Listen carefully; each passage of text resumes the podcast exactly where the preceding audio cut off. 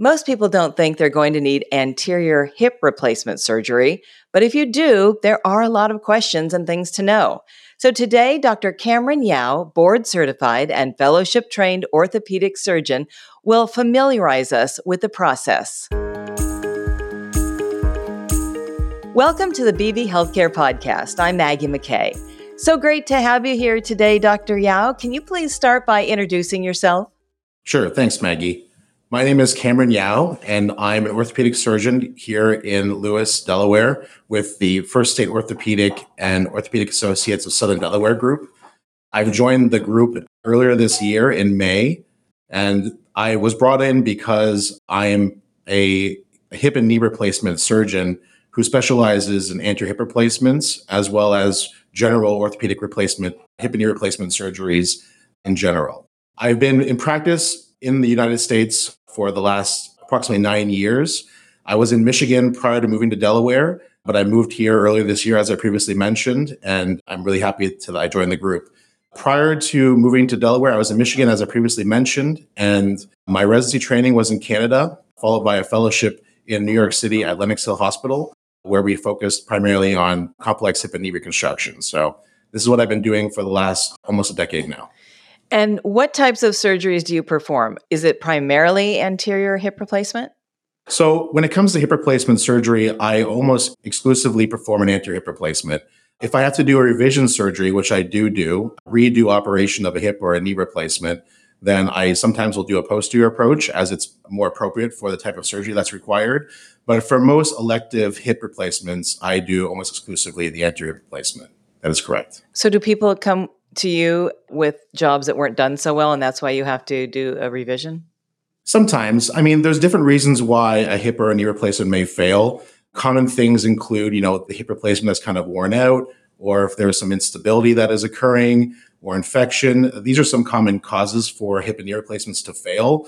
But most people are coming to see me because they're having hip pain or knee pain that requires some surgical intervention. That brings me to symptoms and injuries. Could you talk more about anterior hip replacement and what those are? How would someone know if they needed it? And what about preventative measures like exercise and physical therapy? Sure. Classically, when someone comes and sees me for hip pain, the main location of pain typically is in the anterior groin. A lot of individuals come to see me and they have either buttock pain or lateral hip pain, but classically, hip arthritis presents with anterior groin pain. And so that's kind of the first symptom that someone may be having an issue in regards to their hip joint. When it comes to hip replacements, there's a number of non surgical things that, that should be attempted prior to engaging with surgical intervention. Things like anti inflammatories, maybe some physical therapy, sometimes injections, or even some weight loss may be appropriate in terms of the non surgical management of hip arthritis.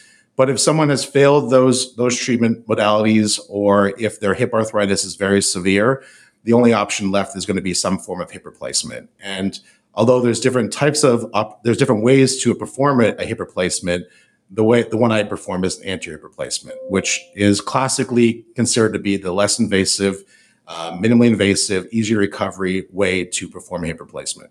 So when it comes to injuries, is there one thing that you see the most why people would like let's say somebody doesn't have arthritis and they just I don't know, fall on the pickleball court or something right. like that. Yeah, so the majority of hip replacements performed in North America are performed for arthritis of some form or another, either rheumatoid arthritis or osteoarthritis, any of the kind of inflammatory joint conditions that cause hip pain.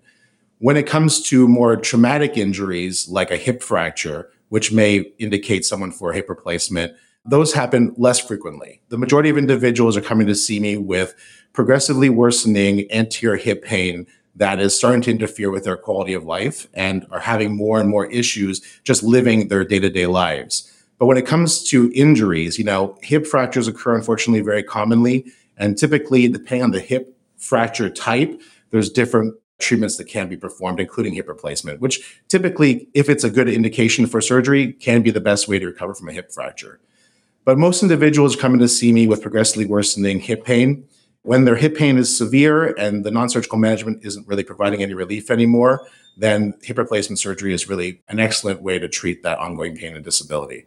Dr. Yau, you touched on this a little bit, but what are some other treatment options and how do they compare to anterior hip replacement? Sure. The non surgical management typically is going to be symptom management because the problem with hip arthritis is that it's progressively deteriorating joint. So the hip will be progressively over time worsening in terms of pain and disability.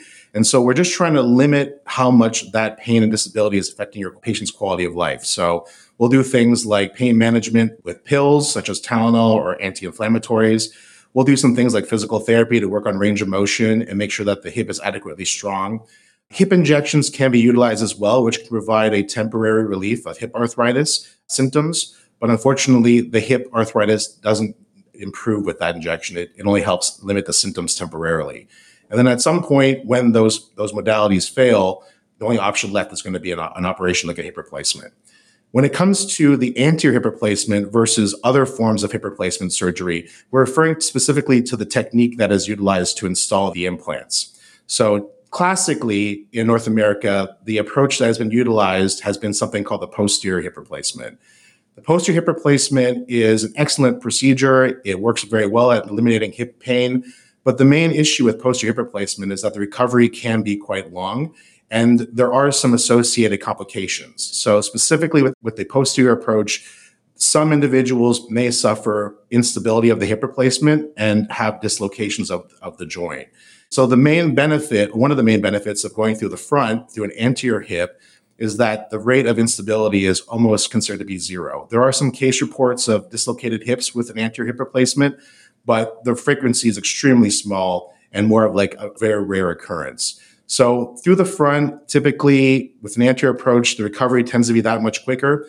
But the other benefit is that the rate of dislocation is almost zero. There's no limitations on what the patient can do with hip replacement. You can move it anywhere you want. There's really a less, significantly less risk of dislocation. And so people tend to just bounce back that much quicker, getting back to their routine of day to day activities and, and whatever else keeps them healthy and happy. That sounds very encouraging. Dr. Yau, I think a lot of people associate hip replacement surgery with older people, that maybe the elderly. So, who is at the highest risk for these injuries? Because I know people my age, I don't consider myself elderly yet, who have had hip replacement surgery. Right.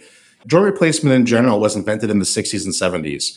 And before that operation, those operations were invented, uh, our surgical options were very limited. We used to do things like fusions, and really, the quality of life that was given to patients who suffered from hip arthritis or knee arthritis was very limited. And so the development of these joint replacement surgeries has been really revolutionary in terms of giving people back their quality of life.